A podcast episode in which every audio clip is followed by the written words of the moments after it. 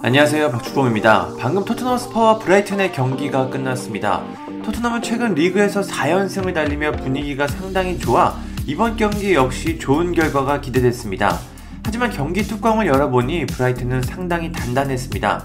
그레이엄 포터 감독이 경기를 잘 준비한 게 느껴지는 경기였습니다. 브라이튼은 토트넘보다 더 폭넓은 활동량으로 경기를 주도했고 결국에 승리를 거뒀습니다. 토트넘은 상당히 답답한 경기를 치렀는데요. 공을 소유하면 중원을 거치지 않고 대부분 롱패스로 전방 패스를 시도했습니다.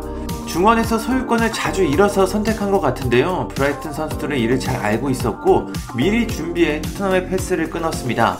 자연스럽게 케인이나 손흥민 선수에게는 공이 전달되지 않았고 결국 슈팅 5개, 유효 슈팅 0개라는 처참한 기록이 나왔습니다. 참고로 브라이튼은 슈팅 12개에 유효 슈팅 5개를 기록했습니다. 손흥민 선수는 어떤 경기를 했을까요? 몇 번의 기회가 있었지만 위협적인 장면을 만들지 못했습니다. 슈팅은 두 개를 시도했는데 유효 슈팅은 없었습니다. 볼터치도 27번으로 굉장히 적습니다. 그만큼 토트넘은 전방쪽으로 패스를 잘 공급하지 못했습니다. 케인도 볼터치는 27번으로 손흥민 선수와 같습니다. 가장 공을 많이 잡은 선수가 최종 수비수인 크리스티안 로메로로 106번입니다. 이 수치로 이번 경기는 잘 설명이 될 것 같습니다. 이번 결과로 챔피언스리그 진출 경쟁은 또다시 안개 속에 빠졌습니다. 토트넘은 승점 57점에 머물게 되는데 경기 수는 32경기입니다. 현재 아스날은 30경기를 치러 승점이 54점입니다. 토트넘과 단 3점 차이인데요.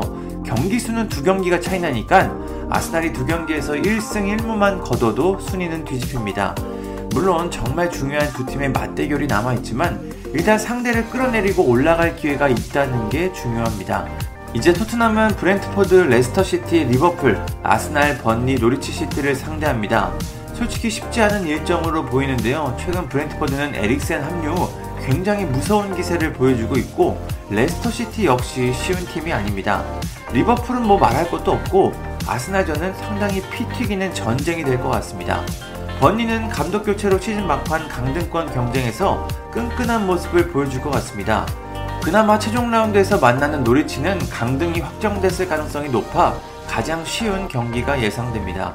그래도 토트넘은 상당히 힘든 일정을 치러야 합니다. 아스날의 일정도 살펴보겠습니다. 아스날은 사우스햄튼을 상대하고 첼시, 맨체스터 유나이티드, 웨스트햄 유나이티드, 리즈 유나이티드, 토트넘, 뉴캐슬 유나이티드, 에버튼입니다.